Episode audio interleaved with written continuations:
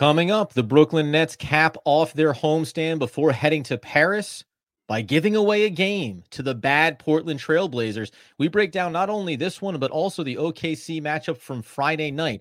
A tale of two games and maybe in the end, a story of a bad team. You are Locked On Nets, your daily Brooklyn Nets podcast. Part of the Locked On Podcast Network, your team every day.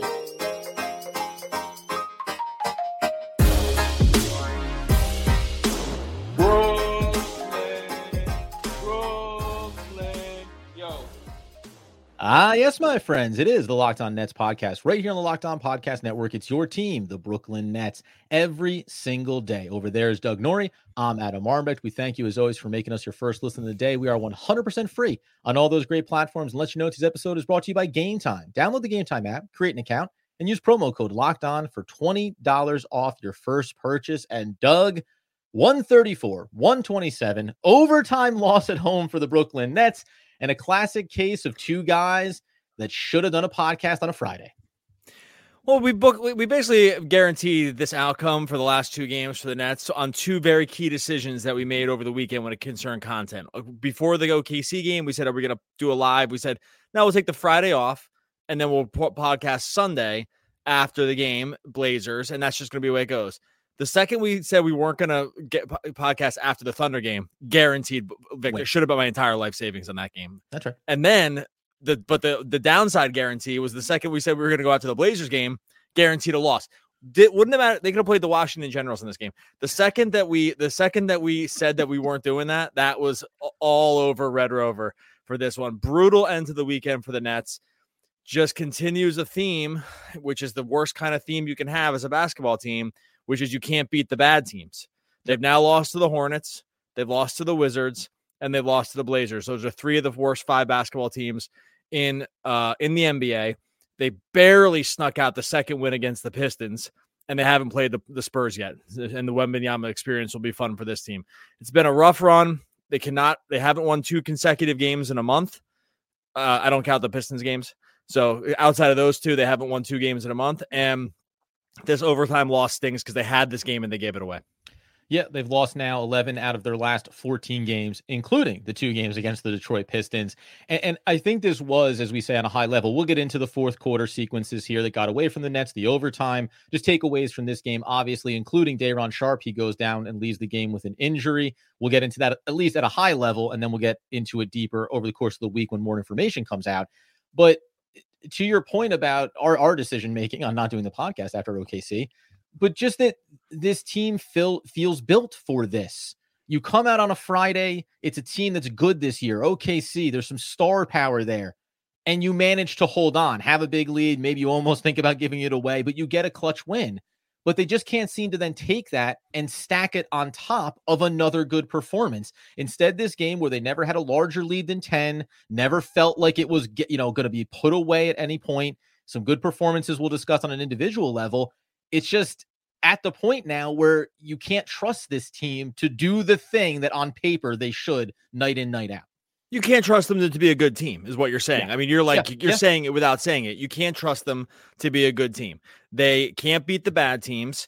And we kind of just do a one little mini victory lap when they take out a Thunder team, which, by the way, they were up a gajillion in that game and almost gave it away. Like, right. They were up thirty plus in that game and tried their absolute darndest to give it away at the end. And basically, actually, if anything else, thankfully just time ran out, right? Because that game was headed game for sixty minutes. Nets lose for sure. Oh, for sure. For five, four more, four more minutes, four they minutes. lose that game. Like if it was, if it was a fifty minute game, I really, I probably, actually probably was a fifty minute game instead of forty-eight minutes. They lose because that was just the way that game was trending. And again, they were up thirty. This game, like you said, they were up ten at one point, but you just, they could never just fully put away. They had chances to probably extend the lead to thirteen, sixteen points, something like that. And they just weren't able to do it. And when they're not able to do it, this team is not good enough to withstand kind of anybody coming back the other way that starts to feel like they can win, right? They don't they don't have a strong enough identity. They don't they still don't know who they even want to close with. They close with a totally different unit this game, which I actually was like fine with the move, but yeah. It just points to sort of the problematic nature of what this team is right now. They still don't really even know what their best combinations are, like what they should be doing on a night-to-night basis. Jacques Vaughn, I mean, we waited for five minutes here. Totally brutal run out of of uh, challenges with timeouts, like basically allowing the Blazers to stay in the game, right? Like yeah. challenges a call, loses, Pit Blazers retain a timeout. They use that to challenge the Dorian Finney-Smith save, which they win. And only have because they had challenged it because it was their only timeout they Exa- had remaining. Yep. Exactly. Exactly. So, and these are all just like these little things. When you stack all these little problems up, the Nets just aren't good enough to withstand this kind of stuff on a night-to-night basis. And we're seeing this now. And to give a game up like this to the Blazers at home, to lose to the Hornets at home, like to lose these games, it's frankly just embarrassing. I like that. I don't really know another word. These teams are like actively tanking, and they just can't, they just can't really sustain any sort of like winning. They can't just sustain any winning right now. Yeah. And, and a big part of it for me too, at a high level across these two games, whether it's O K C on Friday, which you won, but again, defense has been such a theme for this team. You're up thirty plus points and there's no safeguard against the idea the team's going to come back. And that's the nature of the N B A. Like we get it, right? Sure. No lead is ever safe, but it's a theme now for this team. Likewise tonight, again, it's a bad Portland Trail Blazers team. The key stops, key moments, right? You can look across any of these games across the last couple of weeks and say, oh, there were some nice moments on the defensive end. There's nice moments on the offensive end. But this team, the Jacques Vaughn, maybe, you know, key moments as well tonight is the illustration of, well, if it's not one thing, it'll be something else, right? If every, if two things go right, a third thing will go wrong. This is not a team that goes check, check, check, and now we'll live and die by our merits, having done everything correctly on our end. There is no opportunity for that. And as you mentioned there, at the high level, this is not a team you can trust to be good on a game in, game out basis. Coming up here in a second, we'll illustrate what exactly went wrong starting at about the fourth quarter of this game against the Portland Trail Blazers into overtime, and some of the sequences that, again, continue to stick out around this Nets roster. We'll dive in in just one moment. All right, going to make myself feel better here by talking about our good friends over at Game Time. When it comes to buying tickets, the thing you want to have happen, you just want this experience to be super easy. If you're going to the game, you're going to the concert, you're going to the comedy special, going to the play, whatever it is, you want the ticket buying experience to be easy and actually cost effective. So you can get on your way and go to the thing you actually want to do. This is where Game Time comes in and has you totally covered. You can see the seats. You can see the view from the seats where you're going to sit down. You're going to get those last minute tickets. You're going to get the flash deals. You're going to get the zone deals. It's easy to find and buy tickets for every kind of event in the area. Lowest price guaranteed. They got event cancellation protection, job loss protection. Go try to find this stuff on other ticketing apps. It's not going to happen. All you have to do to get in on the best deals that Game Time has to offer you, download the Game Time app, you create an account, use the code Locked On, just like our podcast network, for twenty dollars off your first purchase. Terms apply. Again, create an account and redeem the code Locked On for twenty dollars off. Download Game Time today. Last minute tickets, lowest prices guaranteed. All right, so as we discuss now, getting a little bit more into this game, one thirty-four one twenty-seven, overtime loss to the Portland Trail Blazers. And yeah, in overtime, you pretty much saw I wasn't going to go that right way. Maybe a nod to old man Brogdon doing some damage. But this game, as we said there at the start, where the Nets were never more than a ten-point leader at this one, I came out of that third quarter saying, because they hit a couple of shots, Portland, but it ends with uh, Dennis Smith Junior getting to the line, knocking down a couple of free throws, makes it an eight-point lead. And I go, okay, like that's kind of what you wanted. Let's not have this be a, a two possession game. It's a three possession game. You're going to have to work for it, bury him in the fourth. Starting at the fourth quarter, though, Brooklyn led ninety-three eighty-five, a twenty-three to eight run from Portland, made it one oh eight one oh one at the four forty mark. Like they come back in this game, they get to overtime, and there's moments from Mikal Bridges. But the idea that you can be in a game that you are up eight against a bad team and come into the fourth quarter and sleepwalk for, for essentially the first six minutes, seven minutes of the quarter. It, it's borderline inexcusable. And whether it falls to Jacques Vaughn and decision-making, rotations, or the individual play, this is a game where you got good performances from guys and everyone just effectively shut it down in the fourth quarter. Like giving up that kind of run when you are up going into the fourth, it's brutal. I mean, and again, this is a tenant of a bad team, so I shouldn't be shocked by it right now because they're on a really bad run. And it's just like all the signs that you have major problems defensively. Like, so the way the, the ways that Portland scores, they only score in three ways. Now, this is kind of like, you know, in, in in tune with the modern N B A, in line with the modern N B A, but still, it's like the Portland Trail Blazers, who, you know, admittedly have some guys in this team, right? Simons, yeah. good player. Jaden Sharpe, good player. Brogdon, we know. Um, Jerami Grant. Like, there are, this isn't like just a, you know, a, a bum brigade over here, but all their points essentially in the fourth quarter during this thirty to twenty-two run where they just overtook. And then Nets were kind of scrambling to even kind of get it to overtime, right? Yep. Was all threes, like sort of rhythm threes, some tough looks, but some rhythm threes at the rim yep. or at the line. All their points. Like I, I'm pretty sure like all thirty of their points were of that, were of those three kinds. I, I, I'm maybe a couple points here or there, but it was all just, you know, Simons or Brogdon or Sharpe threes, those guys finishing at the rim, or the Nets just fouling those guys and those guys just hitting free throws. And you just can't win. Like any, really any team that has any talent at all, if this is like sort of what you're going to do to safeguard against the e- the worst kinds of baskets, which are the easiest ones at the rim or at the foul line, or the most high leverage ones, which are the threes, you just are just going to be behind the eight ball the whole time. And this has been an identity problem for the Nets all season. They can't stop guys at these like two, three areas. I mean, not maybe not as much on the fouls, but for sure at the rim. And for sure for threes, like we've seen, you know, the Hornets did this against them too. They just knocked down threes. And once you start letting these teams, even the bad ones, kind of get into rhythm and feel like they can just make everything, yeah. well, then you're you're allowing the Blazers to shoot fifty-three percent from three, yeah. right? Like yeah. all of a sudden, and then good luck. Like, what do you want me to say? Good luck beating these teams. You're just not going to be able to do it. Again, kind of lucky to even get to overtime, right? The Bridges, may, we'll talk about Bridges too in a second, but yeah. the Bridges, nice Bridges make. You could tell it was clean right from his hand. We were watching the game together. We're both like, it's in. Like right when he let it go, it was like very good look. Lucky to even get there. Like l- lucky to even force the overtime.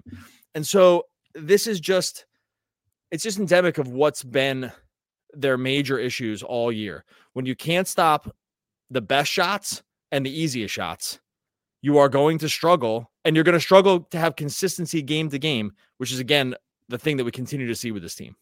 Brogdon and Sharpe, as you mentioned, they're a combined seven of twelve from beyond the arc, doing a lot of the damage in the key moments, specifically Brogdon, obviously.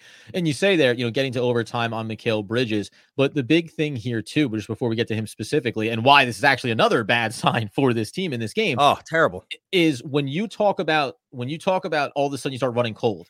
The transi- transition defense for Brooklyn is just atrocious. They, they they get frantic, they get chaotic, they lose their marks, and it's wide open threes, right? And, and we know that once a team starts to run hot, it just feels like it's a ball rolling downhill, and you can't get a stopgap and try to get yourself going back the other direction. Now, that being said, they did, after that bad run to start the fourth, and after going down, claw their way back and get a perfect, the, the uh, what would probably go down as like the iconic Mikal Bridges type of shot, right? Works into the midi, just off the elbow. You know it's going in the second it leaves his hands, and they get to overtime.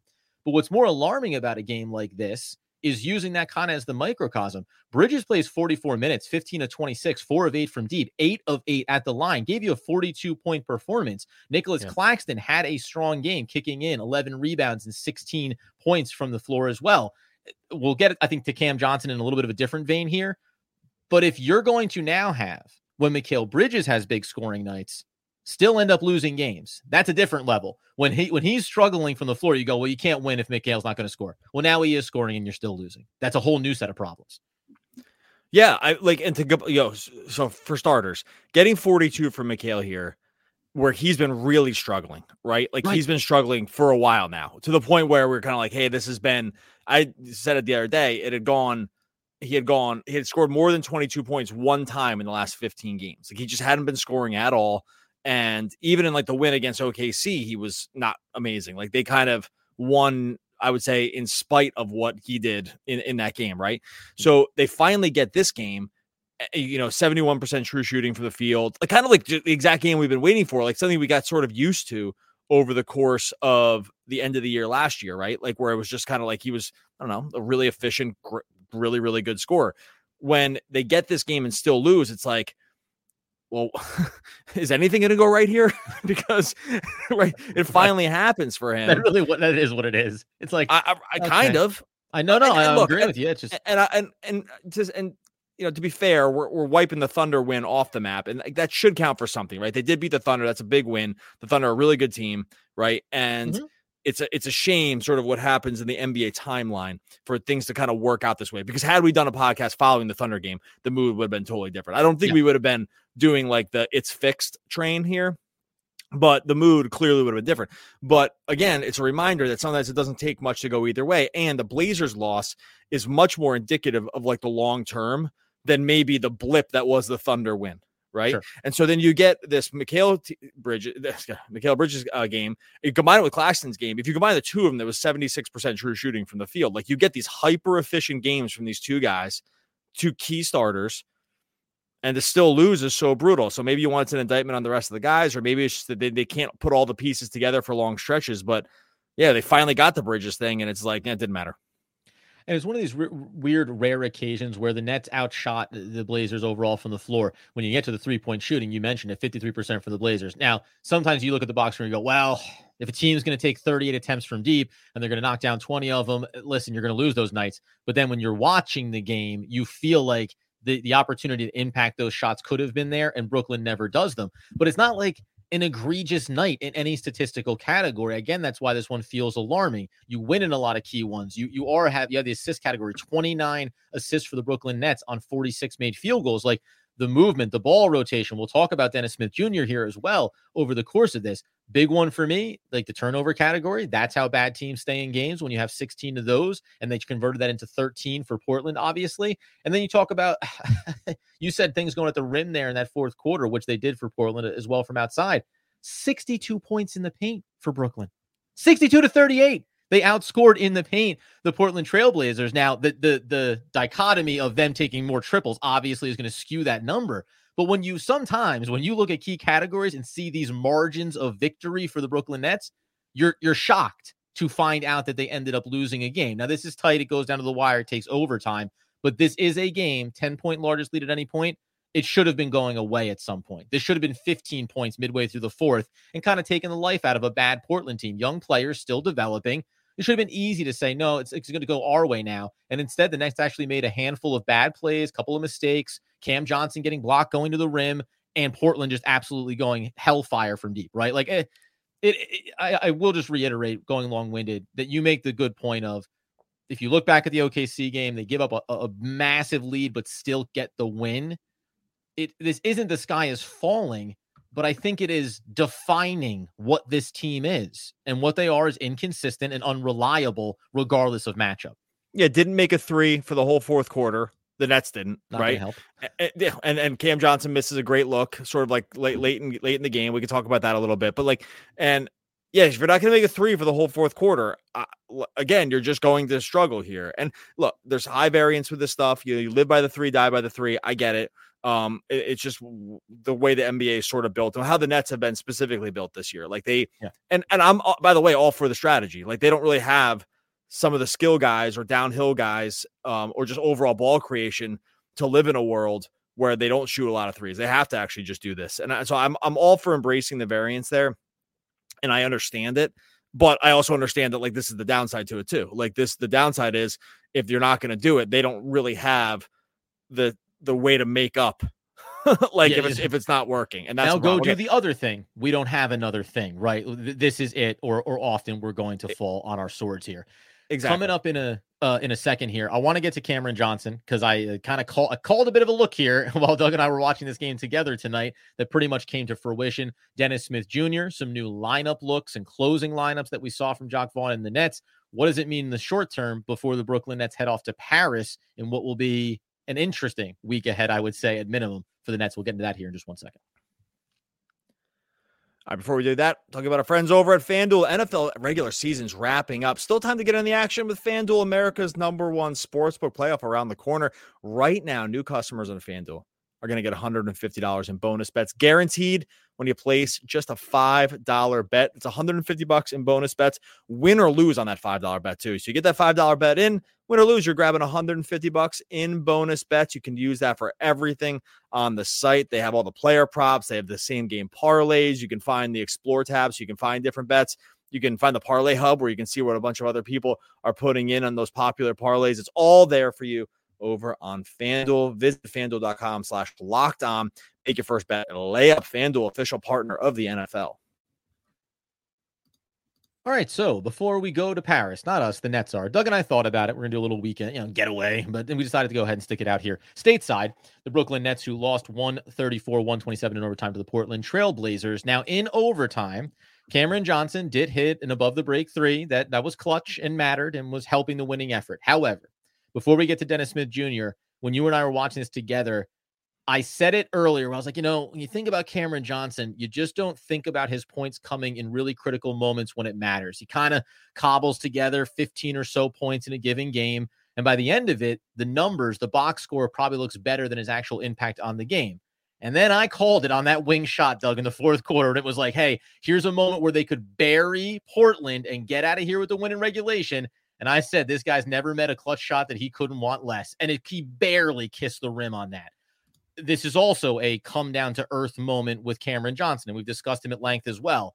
You can't rely on him or, and, or a lot of players to be, to be fair, to come up in these key big moments. It's why you end up in overtime in this game, kind of looking around for who's going to be the clutch guy, maybe a little bit in this instance beyond Mikal. Yeah, look, it's just been an underwhelming season all around. Like, it's been, like, fine, I think. And I think, like, with Cameron Johnson, it's been one of these situations where it's been fine. The expectations were higher, mm-hmm. but he probably just is who he is at this point. And, like, he can't play huge minutes, right? He still has playing fewer than thirty minutes a game. The scoring's down, right? Down to lower, fewer than fifteen points a game. The shooting is up over his career, forty-two percent from three, so he's been better. Um, he's not getting to the line. He doesn't get to the line anymore, right? And it's just yeah. kind of there. He's a dude. I don't know. He's, like, it's not – it just isn't what the expectation level was when they made him – I don't even want to call it a big signing because it's not like the money was crazy, but it's it's just it just has it's just been the same, and and sometimes the same can be underwhelming, and that's like the unfortunate thing with paying getting guys the next contract and making guys like sort of important faces of the team and stuff like that, is that like Cameron Johnson's probably not too different than he's been for the course of his career, except that the expectations shifted a little bit, and then it feels worse. Right. And like, that's, yeah. that's the, it's an unfortunate thing. Like, that's just the way sports work on. I, that's, I, I don't necessarily like it, but it just is, it is what it is. And for his numbers to kind of dip here is not what we thought was going to happen. We thought it's like, okay, you're going to sign him to this, you know, longer deal.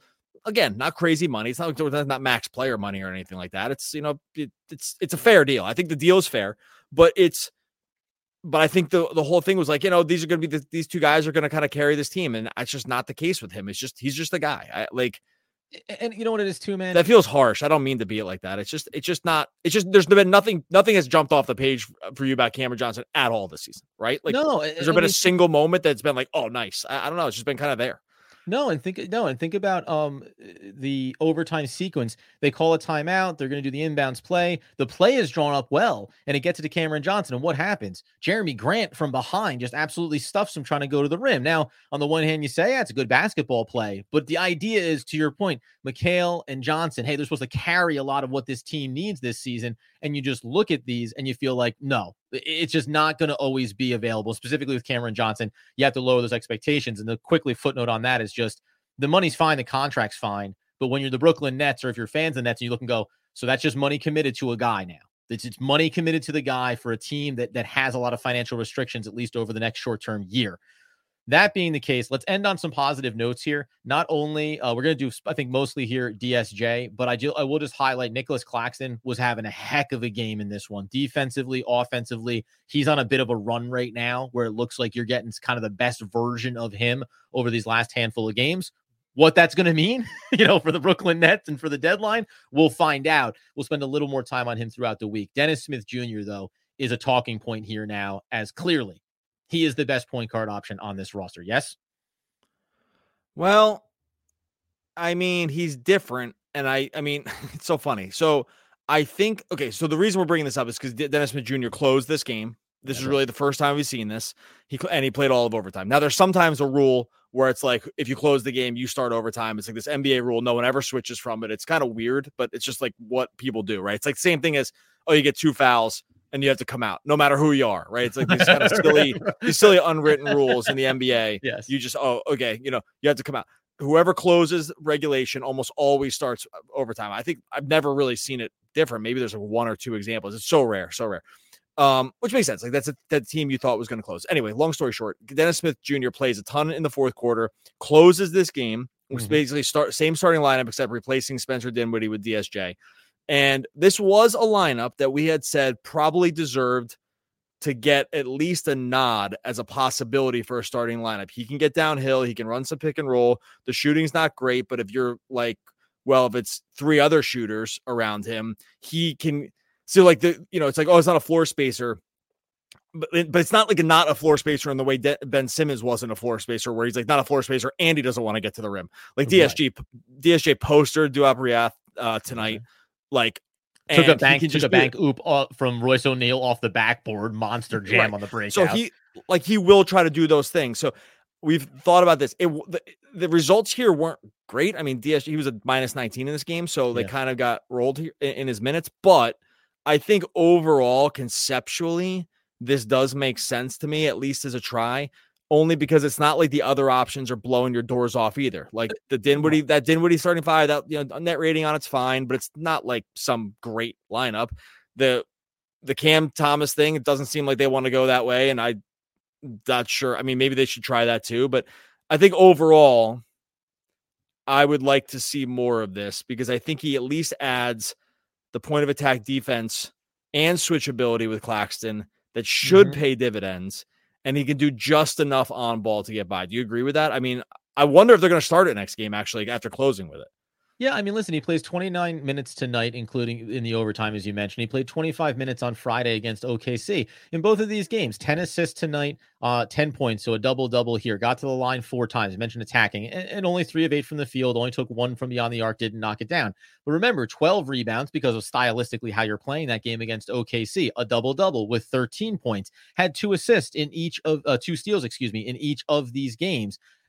Is he the perfect model of what the Brooklyn Nets need? No, because guess what? They don't have, none of the guys are the perfect model, but I think that he offers two things.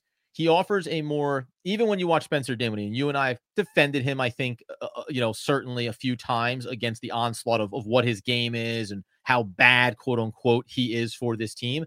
But Dennis Smith Junior is a facilitator and table setter first when it comes to the offensive end. He has enough athleticism, enough drive, plenty of ups to get an attack downhill and hopefully set people up off of that. And then it's the defensive piece. He, he he can do that. He can dig his heels and he can take on assignments. Will you get beat up on the size sometimes? Sure. But I think right now at this point, as we talk about the team, the losing streak that they're on, how could you not look at this and say, yeah, we give this some run? The biggest concern I think I have with him is just the health. And he oftentimes finds himself getting injured and missing games. So reliability might be a problem, but he, he to me gives you the best flexibility and probably elevates the other values around him more than a Spencer Dinwiddie does, or than, not insulting his game right now, than Cam Thomas does based on his style of play. I, I think that the one thing that will probably hold them back from making the change is they lost the game. I, I do wonder if they had won the game and closed with this lineup, that if we'd be having a slightly that that they would really give a consideration. The fact that like they lost a ton of his minutes and they lost the game, yep. I'm not sure is probably going to be enough to make this wholesale switch. I guess my thing is we had called for this, uh, trying the starting lineup a while ago, and it was just interesting to see it actually put forth forward. Cause again, I think it does make sense. This result aside, I, I do think that this, you can piece together sort of a, a world where this makes sense. Again, I don't think they're going to make the change this next game. Had they won and had this comeback or like whatever in the fourth, I think it'd be a different story, but sometimes it takes like the results oriented nature of it uh, can make it a little easier. Okay. So they gave a couple up, by things the way, just real quick. I just want yeah. to, uh, let me just drive this point home. forty-nine points the Brooklyn Nets gave up in the fourth quarter and overtime combined to the Portland Trail Blazers tonight. It's nice. Five minutes. They only play five minutes in overtime. They give nineteen points. I mean, the Blazers are like a playoff team, but okay. Well, yeah. Whoops. No, no, they're not. All right. So, um, Okay, a couple of housekeeping things. We are going to wait here on the Day'Ron Sharpe news. Obviously, tweak. I said tweak. I, it looked not great. Uh, looks like he maybe like hyperextended the knee. The way it bent back did not look good, and the way the trainer sprinted onto the court definitely didn't make you feel great about that situation. We will yeah. wait to see on um, what happened uh, with Day'Ron. So we just we we want to talk about it. We just want to know definitively, sort of like what it is before we talk about it. I would expect at minimum he's going to miss some time here, but we'll see. And also Spencer Dinwiddie, the, just clarifying what happened here when uh, Dor- when Dennis Smith Junior fouled out of this game, they went to Trendon Watford in that spot. Just interesting note, was not a lot of Dinwiddie down the stretch of this game either. Yeah, so a bunch of stuff to talk about. They're making their way to Paris. It's a two p.m. game uh, coming up this week, but we have a bunch of off days here to kind of dissect what the Nets are going through. In the meantime, make sure you are subscribed over on YouTube.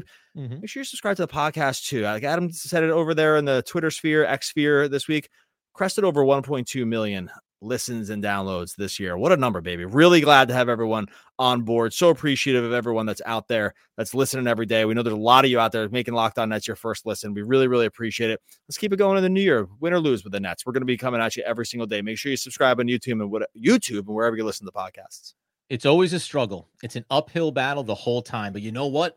The rewards are so great. I wouldn't trade it for the world. That is one Jennifer from the block. Oh, the all-time great poets. We'll be back again tomorrow talking more Brooklyn Nets basketball.